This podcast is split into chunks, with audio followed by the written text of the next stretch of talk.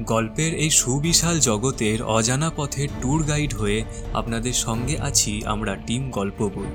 আসুন, একসঙ্গে আমাদের এই যাত্রা শুভ হোক। আজ আপনারা শুনবেন শ্রী হরিনারায়ণ বিশ্বাসের লেখা ছোট গল্প, একটি রাত্রি, একটি অভিজ্ঞতা। গল্পটি আমরা সংগ্রহ করেছি পত্রভারতী থেকে প্রকাশিত এবং শ্রী অনিশ দেব সম্পাদিত রহস্য রোমাঞ্চ গোয়েন্দা পত্রিকার সেরা একশো গল্প এই বইটি থেকে। গল্প পাঠের সুবিধার্থে কিছু কিছু জায়গায় গল্পের ভাষা পরিবর্তনের জন্য আমরা লেখক লেখক পরিবার এবং সাহিত্যপ্রেমীদের কাছে একান্তভাবে ক্ষমা প্রার্থী। শুনতে থাকুন একটি রাত্রি, একটি অভিজ্ঞতা।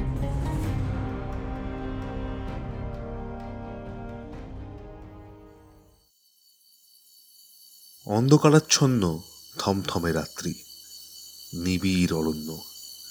ওই অরণ্যের একটা বড় গাছের তেরাদায় বসে আছি আমি। একটু দূরে অন্য একটা ডালে রঘুবীর।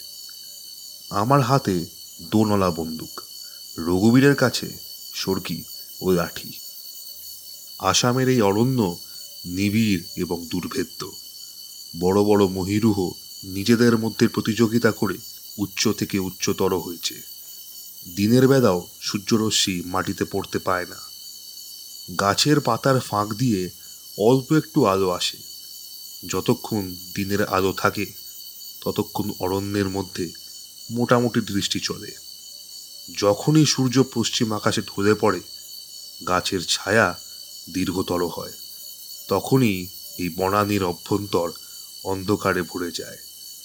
অন্ধকারের রাজত্ব এখানে, আলো নির্বাসিত। তাই অরণ্যের মাটি কালো ও স্যাঁতস্যাঁতে। অরণ্যের গভীরে বাস করে চিতা, হায়না, ভাল্লুক, বাঘ, বুনো শুয়োর, অজস্র হরিণ, আরও নানান প্রাণী। আমি আবগারি বিভাগে চাকরি করি। স্থানীয় অধিবাসীদের মন নানান কুসংস্কারে ভরা। ভূতের ভয় ও অন্ধকারের ভয় অত্যন্ত প্রবল। সন্ধ্যা নামার পর পারতপক্ষে কেউ আর বাড়ির বার হয় না। ফলে প্রচণ্ড পরিশ্রমে তারা যে ফসল ফলায় রাত্রিতে হরিণ ও বুনো শুয়োরে তা নষ্ট করে। সরকার থেকে তাই হরিণ ও বুনো শুয়োর মারার জন্য পুরস্কার ঘোষিত হয়েছে। আমার অখণ্ড অবসর, তাই রঘুবীরকে সঙ্গে নিয়ে মাঝে মাঝে বেরিয়ে পড়ি। অরণ্যের শান্ত পরিবেশে আমরা যেন মূর্তিমান ভগ্নদূত। যখন ফিরি, সঙ্গে থাকে দু একটা হরিণ বা শুয়োর। সম্প্রতি গুজব রটেছে যে অরণ্যের দেবতা নাকি মানুষের এই অনধিকার প্রবেশকে বরদাস্ত করতে পারছেন না। প্রমাণস্বরূপ বলা হচ্ছে, আজকাল শিকারীরা অরণ্যের মধ্যে প্রবেশ করলেই নানা বিপদের সম্মুখীন হচ্ছে। হরিণ বধ করার জন্য যখনই তারা লক্ষ্য স্থির করে, তখনই নাকি লক্ষ্যপথে এসে হাজির হয় এক মানব শিশু। আর আবির্ভাবের সঙ্গে সঙ্গেই হরিণগুলো কোথায় যেন হারিয়ে যায়। মানব শিশুকে বধ করার মনোবৃত্তি কোনো শিকারীরই থাকে না। অবাক বিস্ময়ে যখন তারা চিন্তা করে যে এই ভয়াবহ অরণ্যে এই মানব শিশু এলো কোথা থেকে, ঠিক সেই সময় একটা ভয়াবহ আওয়াজ শোনা যায়। আর চকিতে মানব শিশু অন্তর্ধান করে। সেই দিন অরণ্যে আর কোনো প্রাণীকেও পাওয়া যায় না। শিকারীদের মতে ওই মানব শিশু অরণ্যের রক্ষাকর্তা। প্রজাকুলকে রক্ষা করার জন্য প্রয়োজনের সময় রক্ষাকর্তা আবির্ভূত হন। সেই দিন সোম সাহেবও সেই কথা বললেন। সোম সাহেব একজন নাম করা কন্ট্রাক্টর। তার কথা আমি হেসে উড়িয়ে দিতে পারি না। সোম সাহেব বললেন চৌধুরী বাবু ওই নির্জন ভয়াবহ স্থাপত্যসংকুল অরণ্যে মানব শিশুর আবির্ভাব সত্যি বিস্ময়জনক। আমি বলি আচ্ছা আপনার দেখার ভুল হয়নি তো? আরে মশাই আমি তো একা ছিলাম না। আমার সঙ্গে ছিল আরও চার পাঁচজন। আপনি কি বলতে চান? সকলেরই চোখ খারাপ। না না তা কেন? তবে কি জানেন? আজকের যুগে সব আজগুবি ব্যাপার কি কেউ বিশ্বাস করবে? বিশ্বাস অবিশ্বাসের কথা আর বলবেন না। আমাদের জীবনে এমন অনেক ঘটনা ঘটে যার যুক্তিসঙ্গত ব্যাখ্যা আমরা দিতে পারি না। ওই মানব শিশু ও অমনি এক বিতর্কের বিষয়। আপনার যদি ইচ্ছা থাকে সচক্ষে দেখে আসুন। সন্দেহভঞ্জন হয়ে যাক। আচ্ছা কোন জায়গায় আপনি তার দেখা পেয়েছিলেন? অরণ্যের ঠিক মাঝখানে, যেখানে নুনো মাটি আছে সেইখানে। গাছের ওপর বসে সোম সাহেবের কথাগুলো ভাবছিলাম। কেমন যেন অস্বস্তি লাগছে, অন্ধকারাচ্ছন্ন চারিদিক। কাছের ও দূরের থেকে নানা প্রাণীর আওয়াজ শোনা যাচ্ছে। দূর থেকে গম্ভীর স্বরে বাঘের ডাক শোনা গেল। তাকিয়ে দেখলাম রঘুবীরও নিশ্চল। আমাদের সামনে সেই লবণ ক্ষেত্র। অন্ধকার রাত্রিতে সাদা নুনের ওপর চাঁদের আবছা আলোর রেশ। উজ্জ্বল সাদা রং দেখা যাচ্ছে। চোখে পড়ছে বিরাট বিরাট মহিরুহের কালো কালো কাণ্ড। সহসা জোরে বাতাস বইতে লাগল। নিথর বনানি নানান শব্দে মুখর হয়ে উঠল। পাতার মড়মড়ে জোনাকির দুটিতে শ্রীগাদের হুক্কারে, রাত জাগা পাখির কাকলিতে, সাপদের হুঙ্কারে, বাতাসের শীতল স্পর্শে অদ্ভুত এক রহস্যময়, অপার্থিব অনুভূতি ক্রমে ক্রমে আমার মনের ওপর প্রভাব বিস্তার করতে লাগল। মনে হলো আমি যেন সেই প্রাগৈতিহাসিক যুগের অস্ত্রবিহীন গুহা মানব। আমার সামনে এক বিরাট কায় অজগর ধীরে ধীরে আমাকে গ্রাস করার জন্য এগিয়ে আসছে। তাকে প্রতিহত করার মতো কোনো শক্তি আর আমার শরীরে অবশিষ্ট নেই। ভয়ের স্পর্শে ও অজগরের দৃষ্টিতে আমি সম্মোহিত হয়ে গেছি। নিশ্চিত মৃত্যু আমাকে গ্রাস করার জন্য এগিয়ে আসছে আসছে আসছে। সহসা একটা চাপা কণ্ঠের আওয়াজে চমক ভাঙল। সম্মোহনের ঘোর থেকে আমার মুক্তি ঘটল। শুনলাম রঘুবীরের কণ্ঠস্বর। বাবুজি হরিণ। হরিণ। চমকে উঠলাম। চমকের চোটে হয়তো পড়েই যেতাম ওই উঁচু ডাল থেকে। কিন্তু সৌভাগ্যক্রমে দড়ি দিয়ে নিজেকে বেঁধে রেখেছিলাম বলেই অপঘাত মৃত্যু থেকে রক্ষা পেলাম। বেশ কিছুক্ষণ লাগল নিজেকে সামলে নিতে। তারপর ওই সাদা নুন ভরা জমিটার দিকে তাকালাম। ওই সাদা ক্ষেত্রের মধ্যে দুটো কালো ছায়া। ছায়াগুলো নড়ছে নড়ছে বলেই ওগুলো যে প্রাণী তা বোঝা যাচ্ছে। নইলে এই ঘন অন্ধকারে কিছুই বুঝতে পারা যেত না। বন্দুকটা ঠিক করে নিয়ে আলো ফেললাম লক্ষ্যস্থলের দিকে।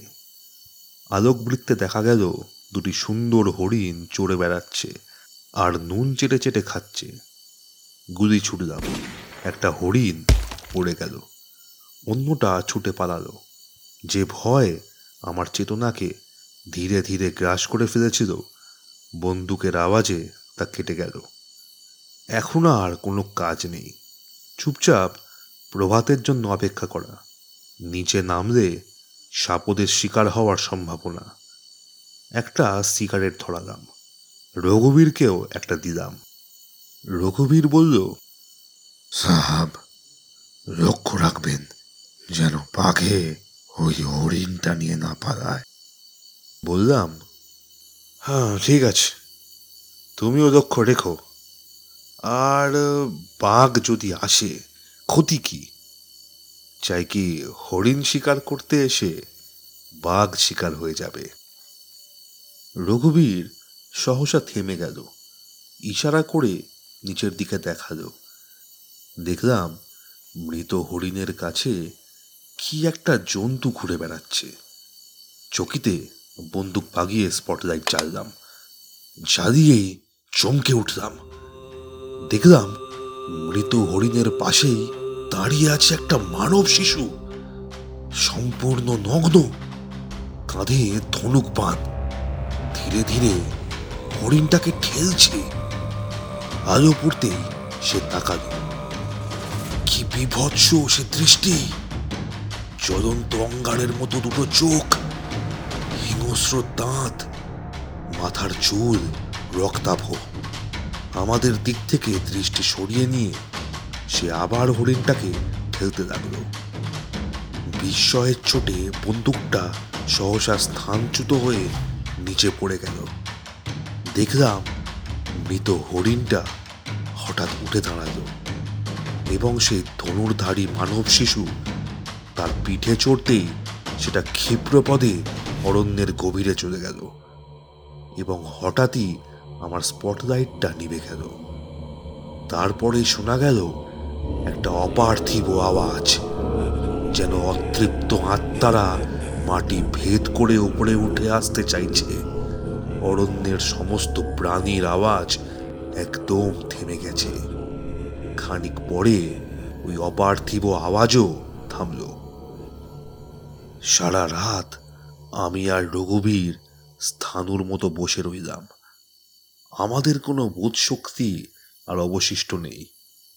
এই কি দেখলাম আমরা? এই গভীর অরণ্যে হিংস্র সাপদের মাঝে মানব শিশুর অস্তিত্ব তো কল্পনার অতীত। তবে তো সোম সাহেবের কথাই ঠিক। ওই কি অরণ্যের রক্ষাকর্তা? অরণ্যদেব। নইলে মৃত হরিণের জন্য তার প্রাণ আকুল হবে কেন? তবে কি সে মৃতদেহ প্রাণ সঞ্চার করতে পারে? এইসব ভাবতে ভাবতেই রাত্রি প্রভাত হলো। আমি আর রঘুবীর গাছ থেকে নেমে ভাঙা বন্দুকের টুকরোগুলো সংগ্রহ করে এগিয়ে গেলাম সেই লবণ ক্ষেত্রের দিকে, যেখানে হরিণটা পড়েছিল।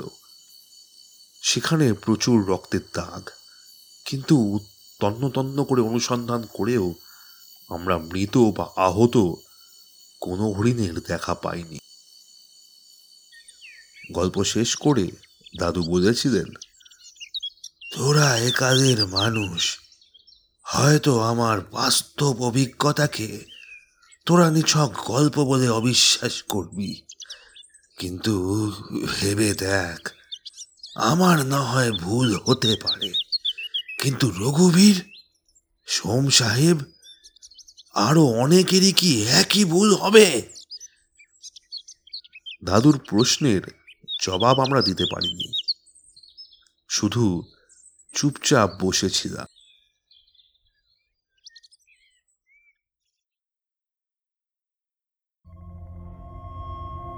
শেষ হলো একটি রাত্রি, একটি অভিজ্ঞতা। গল্প পাঠে এবং রঘুবীরের চরিত্রে শিলাজিৎ, সোম সাহেবের চরিত্রে আমি তরুজিৎ। আবহ সঙ্গীতে সায়ন, পোস্টার ডিজাইন শিলাজিৎ এবং সায়ন, গল্পের সূত্রধর ও গল্প শেষে আপনাদের সঙ্গে আমি তরুজিৎ। সমগ্র পরিকল্পনা এবং পরিচালনায় টিম গল্প বই। লাইক, শেয়ার ও সাবস্ক্রাইব করে আমাদের এগিয়ে যেতে উৎসাহিত করুন। আপনার কাছেও যদি আপনার প্রিয় লেখকের কোনো গল্প থেকে থাকে এবং আপনারা যদি চান সেটি আমরা পাঠ করি, তাহলে আমাদের ফেসবুক পেজ গল্প বইতে আমাদের মেসেজ করুন। বা মেল করুন আমাদের official email ID Golpo Boi dot official at the rate Gmail dot কমে আমাদের আরও শুনতে পাবেন স্পটিফাই গানা ও জিও সাভানে লিঙ্ক নিচে ডেসক্রিপশন বক্সে দেওয়া হলো।